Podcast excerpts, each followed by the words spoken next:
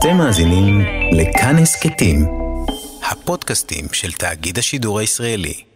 כל ישראל, אוצרות הארכיון. ערב טוב.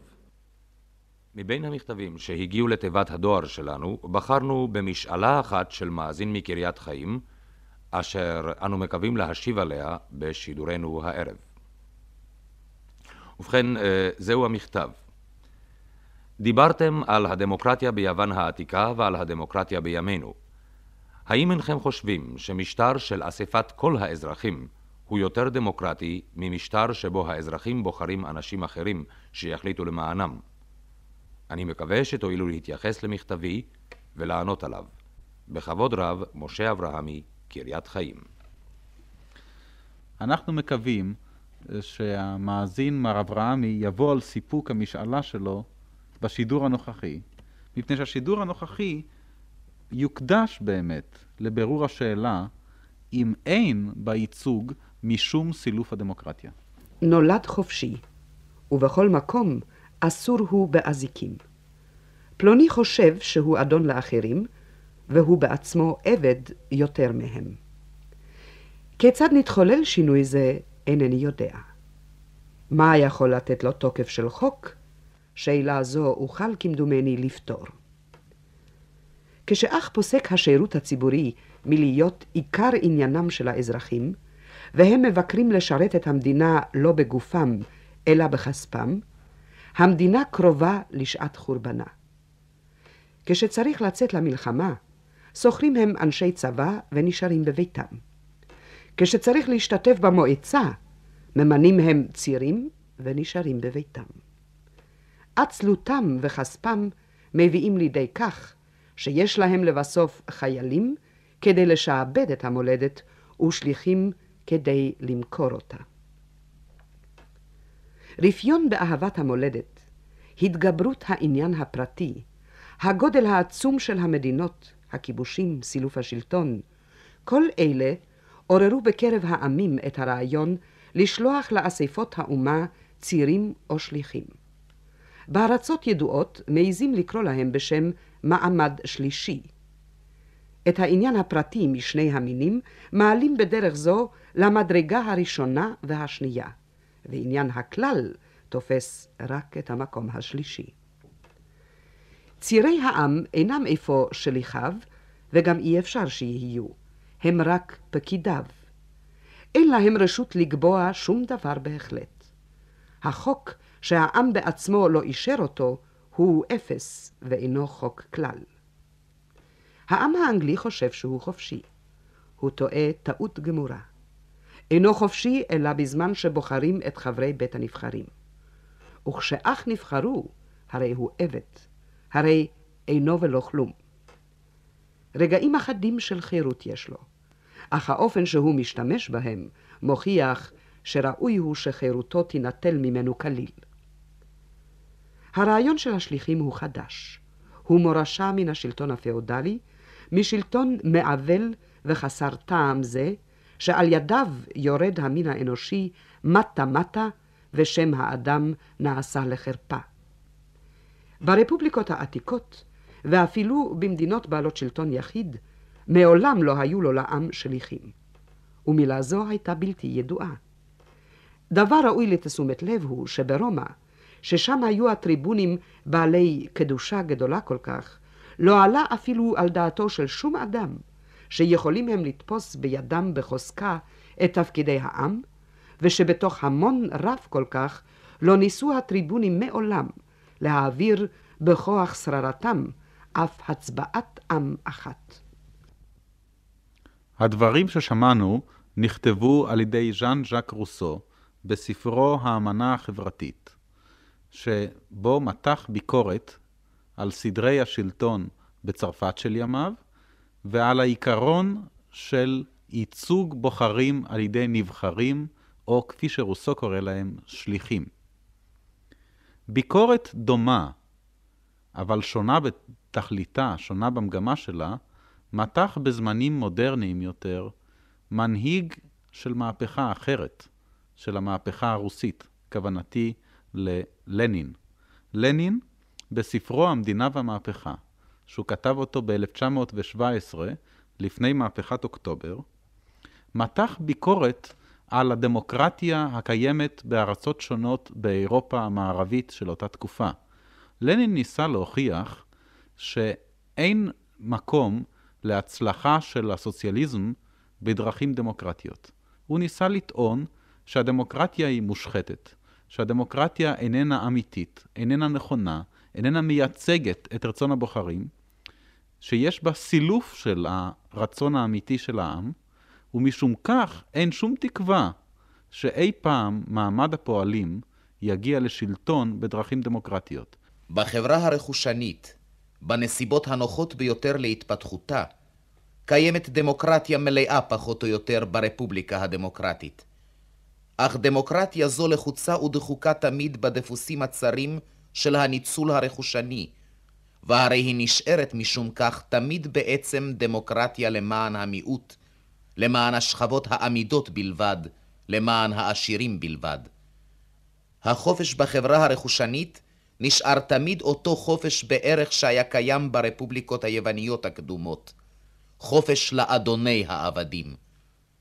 העבדים השכירים בזמננו, בתוקף תנאי הניצול הרכושני, הם נדכאי עוני ומחסור כל כך, עד שאין דעתם נתונה לדמוקרטיה, עד שאין ליבם נתון לפוליטיקה, עד שרוב מניינה ורוב בניינה של האוכלוסייה מסולקים מלקחת חלק בחיים החברתיים-מדיניים כל עוד המאורעות מתפתחים בדרך רגילה ושליבה. גרמניה היא אולי המעמידה את העדות המובהקת ביותר על אמיתותה של דעה זו, משום שבמדינה זו הלגליות החוקתית החזיקה מעמד ממושך ויציב להפליא, מ-1871 עד 1914, כמעט במשך יובל שנים. ובפרק זמן זה ניתן לה, לסוציאל דמוקרטיה, לעשות למען ניצול הלגליות במידה רבה יותר מאשר בכל ארץ אחרת, וכן למען ארגונו של חלק כה רב מבין הפועלים במפלגה פוליטית כי בשום מקום אחר בעולם. מהו איפה אותו החלק הגדול, הגדול ביותר, שאפשר לציינו בחברה הרכושנית של פועלים שכירים פעילים ובעלי הכרה פוליטית? מיליון חברים במפלגה הסוציאל דמוקרטית מתוך חמישה עשר מיליון פועלים שכירים. שלושה מיליון מאורגנים ארגון מקצועי מבין חמישה עשר מיליון. דמוקרטיה בשביל מיעוט מבוטל, דמוקרטיה בשביל עשירים, הנה הוא הדמוקרטיזם בחברה הרכושנית. אם נבוא להסתכל מקרוב באותו מנגנון של הדמוקרטיה הרכושנית, הרי נכיר על כל צעד ושעל גם פרטים זעירים, כביכול זעירים, של זכות הבחירה, צנז של ישיבה במקום, מניעת הזכות מנשים וכולי, וגם טכניקה של המוסדות המייצגים, והמכשולים המעשיים לגבי זכות האספות, הבניינים הציבוריים לא בשביל העניים, וכן ארגון רכושני מובהק של העיתונות היומית וכולי. בכל אלה נכיר הגבלות על גבי הגבלות כלפי הדמוקרטיה. ההגבלות, האפליות, ההוצאה מכלל והמכשולים לגבי העניים, כל זה נראה כדברים של מה בכך, ובמיוחד לדעתם של אלה שלא חזו עוני מבשרם ולא באו במגע קרוב עם המעמדות המדוכאים בחיים ההמוניים היומיומיים. והלא כאלה הם תשעה מעשרה, אם לא תשעים ותשעה ממאה, מקרב הפובליציסטים והמדינאים הבורגניים. אך הגבלות אלה במקובץ הן הדוחקות את פעולת הדמוקרטיה. מרקס השיג עיקרה זה של הדמוקרטיה הרכושנית השגה נפלאה, באומרו באנליזה שלו על לקח הקומונה, מרשים להם למדוכאים להחליט אחת לכמה שנים מי ומי מתוך המעמד המדכא ייצג אותם, אף יציגם ככלי ריק בפרלמנט. שמענו דברי ביקורת חריפים על אה, עצם הדמוקרטיה הפרלמנטרית, זאת אומרת על עצם הרעיון שנציגים יחליטו בשם העם כולו על גורלו של העם. שמענו את הביקורת של רוסו, שמענו את הביקורת של לנין. מה דעתם של חברי הכנסת בישראל על הנושא הזה? אנחנו זימנו לאולפן את חברי הכנסת ישראל גורי, מיכאל חזני, משה כרמל, יהודה שערי, יוחנן בדר ויעקב ריפטין, והצגנו בפניהם שאלה פשוטה. האם לפי דעתכם, חברי הכנסת הנכבדים, יש בייצוג סילוף של הרעיון הדמוקרטי הטהור, שלפיו העם עצמו ולא מישהו אחר צריך להחליט על גורלו? האם אין משאלי עם דרך טובה יותר, או דרך שמשלימה את הסילוף של הדמוקרטיה על ידי הייצוג? פותח בתשובה לשאלתנו חבר הכנסת ישראל גורי. בעבר הרחוק, וגם לא הרחוק כל כך, נגיד במאה ה-19, או אפילו בעשור הראשון של המאה ה-20, אה, מכלול היחסים בתוך, בגבולותיה של כל מדינה, ובין מדינה למדינה, הוא היה הרבה יותר פשוט. אה, מנגנון, כל המנגנונים של היחסים במישורים שונים היו יותר פשוטים, פחות מורכבים. מה שאם כן במדינה המודרנית של המאה ה-20, כשיש התפתחות מסחררת של הטכנולוגיה והמדע, וכאן אה, מתרחשים דברים שהם רחוקים מאוד מהתפיסה הפשוטה והראייה המוגבלת, אופק הראייה המוגבל של האדם הממוצע הרגיל. ואפילו לא רק של הבוחר, אלא גם של הנבחר, של חלק ניכר מהנבחרים. וכאן בוודאי הקומוניקציה בין הנבחר ובין הציבור הבוחר בו היא יותר רופפת כיום מאשר הייתה בעבר, כשהדברים, היחסים היו הרבה יותר פשוטים, מכלול היחסים היה יותר פשוט. מכאן אין אני יכול להגיע לכלל מסקנה אה, שהייצוג במדינה המודרנית הוא מיותר. להפך, יתר על כן, דווקא במדינה המודרנית, שהיחסים הם כל כך מסובכים, והקומוניקציה בין האיש הפועל, הנבחר, ובין הבוחרים בו, היא יותר רופפת, יש צורך ליצ... לחזק את הייצוג בדרכים שונות, גם בשיטת הבחירה, שלא אכנס בה, משום שזו שאלה לעצמה, וגם במגע הבלתי פוסק והמגע ההדוק בין הנבחר אה, והבוחר. אשר למשאל עם, אני שולל אותו. במשאל עם האיש נתון עוד יותר, האיש מחוסר הכרה עלול צפויה לו סכנה עוד יותר להיהפך לטרף, להסתה ולשיבוש מושגים מאשר אה, אה, בשיטה, במערכת בחירות, שגם אה, אה, כאן קיימת סכנה לא קטנה במישור זה.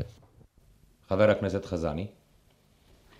אם דמוקרטיה טהורה, כפי שאתם ניסחתם, כפי שאתה ניסחת בשאלה, היא הדמוקרטיה הקלאסית של הפוליס היוונית, הרי שהאזרחים הכריעו במישרין באספה הכללית של כל הפוליס, בכל עניין שעמד על הפרק, הרי כל שיטה ייצוגית שהיא איננה דמוקרטיה. אבל מי זה אומר שזהו הביטוי הטהור של דמוקרטיה? זה היה טוב בפוליס היוונית, או היווני, היוונית בעצם בעברית, שלפי הערכות לא מנתה יותר מעשרת אלפים או שנים עשר אלף אזרחים, לכל היותר, כי לא הייתה זכות בחירה לא לנשים ולא לעבדים. אז אפשר היה לאסוף כל כמה שבועות, בכל חג ומועד, בכיכר העיר, בפורום, את כל האזרחים ולתת להם אפשרות להכריע. אבל במדינה המודרנית, רבת האוכלוסין, של מיליונים ועשרות מיליונים, הדבר הזה בכלל אינו יכול לבוא בחשבון. ואומנם זה לא קיים בשום מקום. ומתוך כך, הדמוקרטיה, כפי שהתגבשה במאות האחרונות, או בדורות האחרונים, בכל המדינות הנאורות, היא זו אשר רצון האזרח בא לידי ביטוי באמצעות נבחריו, לפי כל שיטה שהיא. אנחנו איננו עוסקים עכשיו בשיטה.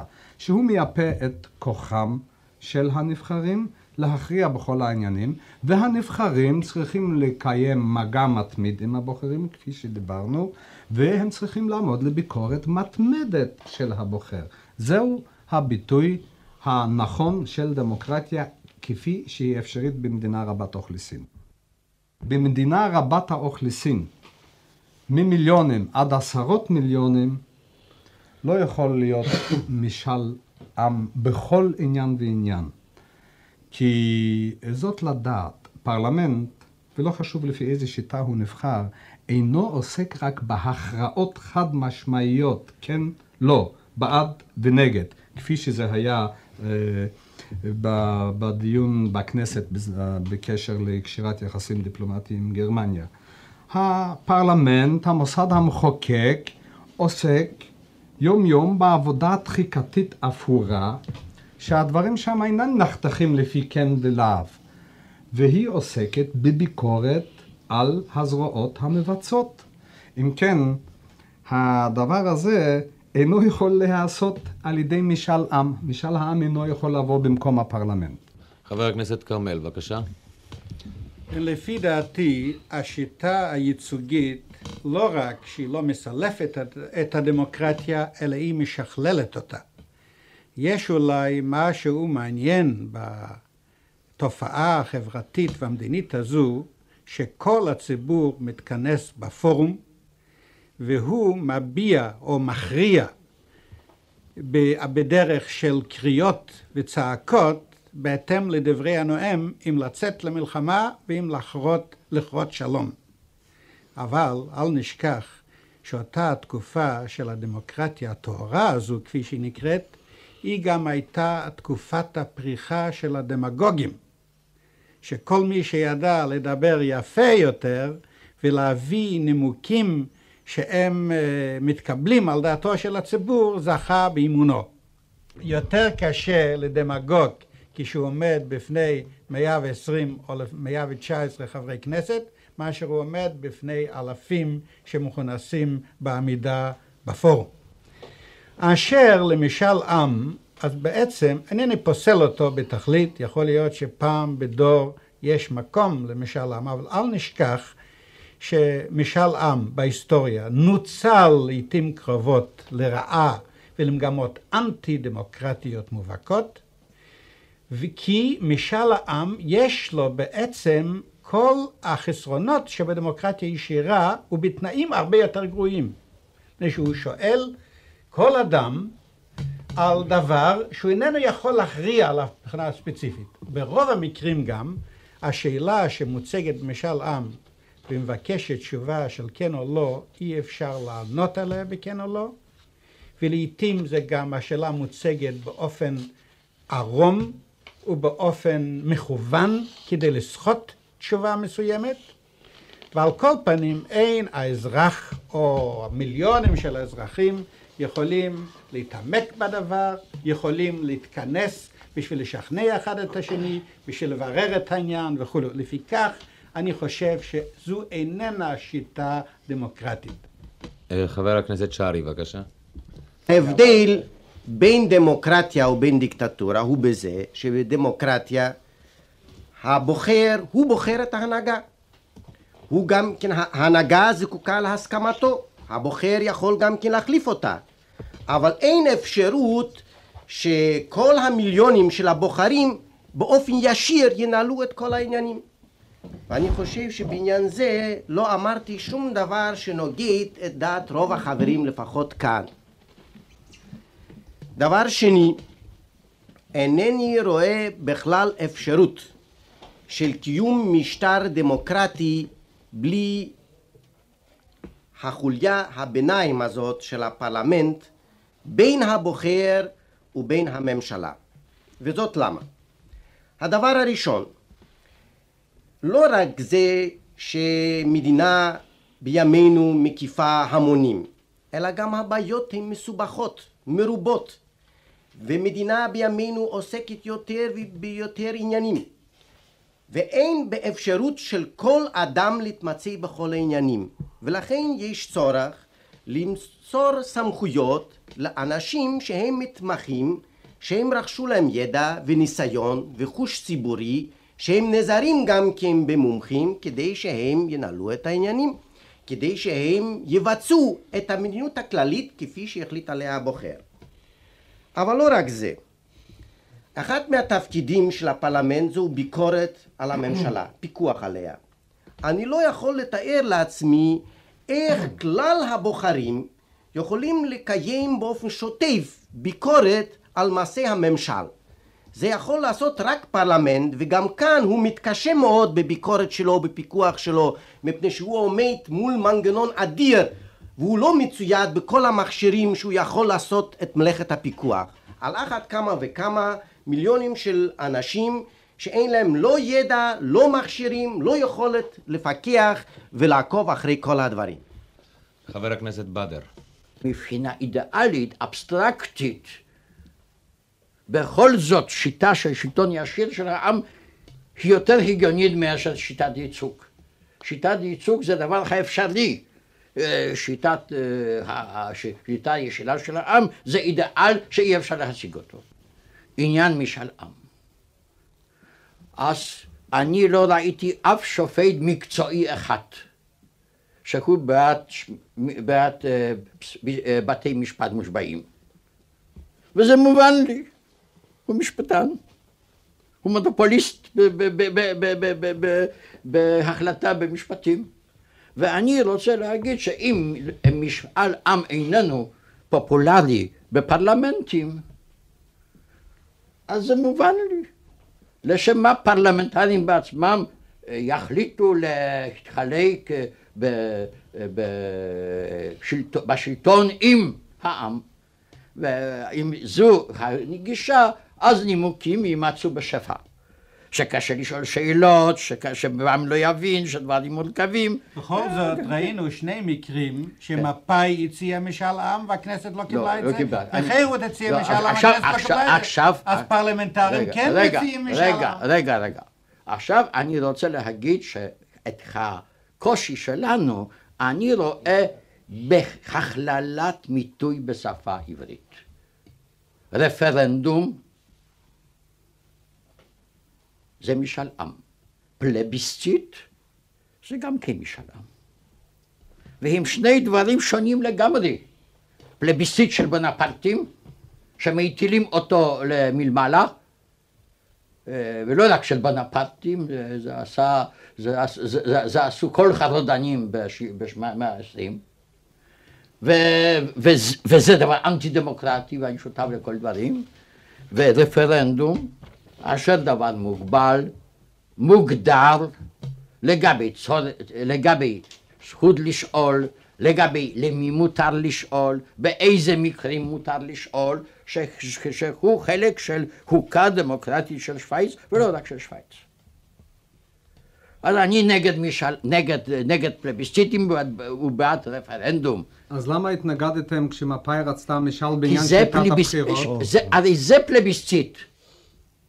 רפרנדום זה דבר שקיים בחוקה, שהוא פתוח לכל אחד, שכתוב באיזה עניין כן, באיזה עניין לא, ופרוצדורה קבועה מראש. ופלביסציט זה מי שידו על עליונה נותן לעם שלי אה, אה, להשיב כשהוא רוצה ומתי הוא רוצה וכמו נוח לו ולא נותן לעם להביע דעתו במקרים שהוא לא רוצה. זהו ההבדל. אני רוצה להגיד ששום שלטון דמוקרטי ביותר במדינה דמוקרטית ביותר היום בעולם איננו מושלם. כמו ששום מעשה של בני אדם איננו מושלם. אבל מי שיגיד בגלל זה, שבגלל שבכל שיטה דמוקרטית יש פגמים, אז דמוקרטיה איננה קיימת או איננה דרושה, זו, זה דבר מסוכן ביותר. ואנחנו תמיד נתקלים באנשים שמגל, שעל ידי הוכחה שיש פגמים בשיטה דמוקרטית זו או אחרת, אז קוראים ייאוש לדמוקרטיה. אז זה דבר מסוכן ביותר, ואני חושב שכאן אנחנו כולנו מסכימים לזה, שזה, שזה לא סיבה לשלול את הדמוקרטיה. אבל בכדי שדמוקרטיה תהיה מושלמת, אפילו בייצוג, אפילו דרך ייצוג. אז יש דרכים בכדי להבטיח שתהיה יותר מושלמת ופחות מושלמת. שיטת בחירות באמת חופשית. שיווי מסוים לסיכויים, לסיכויים מבחינת אמצעים חומריים, פירוש הדבר, אה, הגבלת הוצאות בחירות. שנית, בחירות, בחירות לפעמים יותר דחופות. שלישית, בכל זאת, השלמת פרלמנטריזם על ידי משאל עם, רפרנדום קונסטיטוציוני במקרים מסוימים. לא לגבי מלחמה או שלום, לא לגבי מס, מיסים או לא מיסים. בשוויץ אסור, אסור לשאול ברפרנדום על, מיס, על, על מס כן, מס לא. זה לא. אבל לדברים מסוימים, כי אמנם אפשר להגיד, שמעתי את זה, שהעם שלנו לא כל כך מוכן לזה כמו שוויצים. זה יכול להיות נכון, אבל אין דרך אחרת ללמוד לרקוד אלא דרך ריקוד.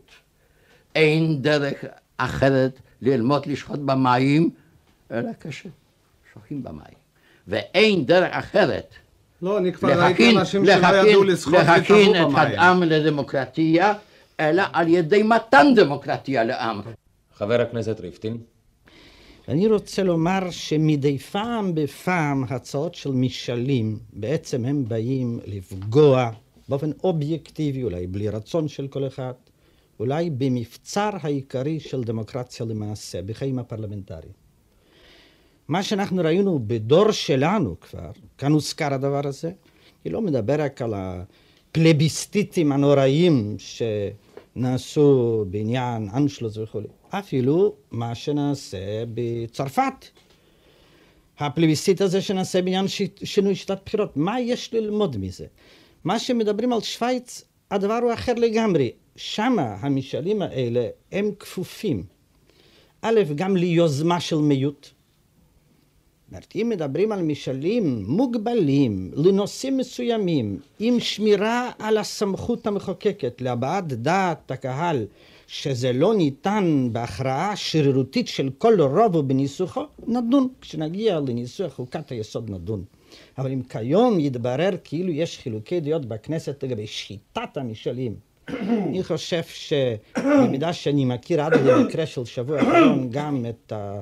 מפלגה של חבר הכנסת בדר מייצג אותה, למעשה הכנסת דחתה את השיטה הזו, וטוב שדחתה את זה. בזה אינני רוצה לומר ששיטה הייצוגית הזו, בלי ערבויות מסוימות, היא כשלעצמה מבטיחה חיים דמוקרטיים. זה לא כך. חוץ מהשיטה הזו יש שאלה של חופש עיתונות וחופש התאגדות וחופש המצפון, שאולי קשור בעניין הזה שיש ויכוח אולי בינינו בין הפרדת דת והמדינה, ברוב המדינות הוא נובע מנקודה הזו. אני גם חושב שגם הציבור הדתי מעוניין בזה כמו הציבור החילוני.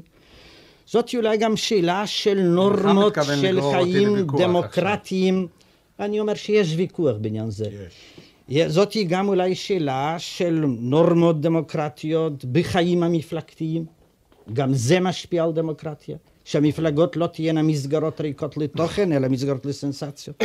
דבר אחרון שאני רוצה לומר הוא, בקשר עם אפשרות השפעתו של האזרח, אז במידה שהוא חבר מפלגה, יש לתת לו אפשרויות להשפיע, ויש להתנגד לזה, זה נוגד לדמוקרטיה שמסגרות מפלגתיות תהיינה מסגרות רק להרצה לאישים מסוימים, צריך לאפשר לאדם להביע דעתו מדי פעם בפעם.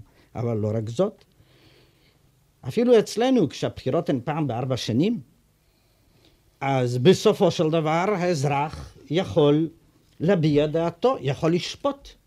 הוא גם יכול, יש עיתונות, יש אסיפות, יש דעת קהל, אבל הדברים האלה בשלימותם, אנחנו לא נשרת אותם אם נערער לפי אופנות די מפוקפקות על סמכותה של הכנסת, על סמכותו של הפרלמנט.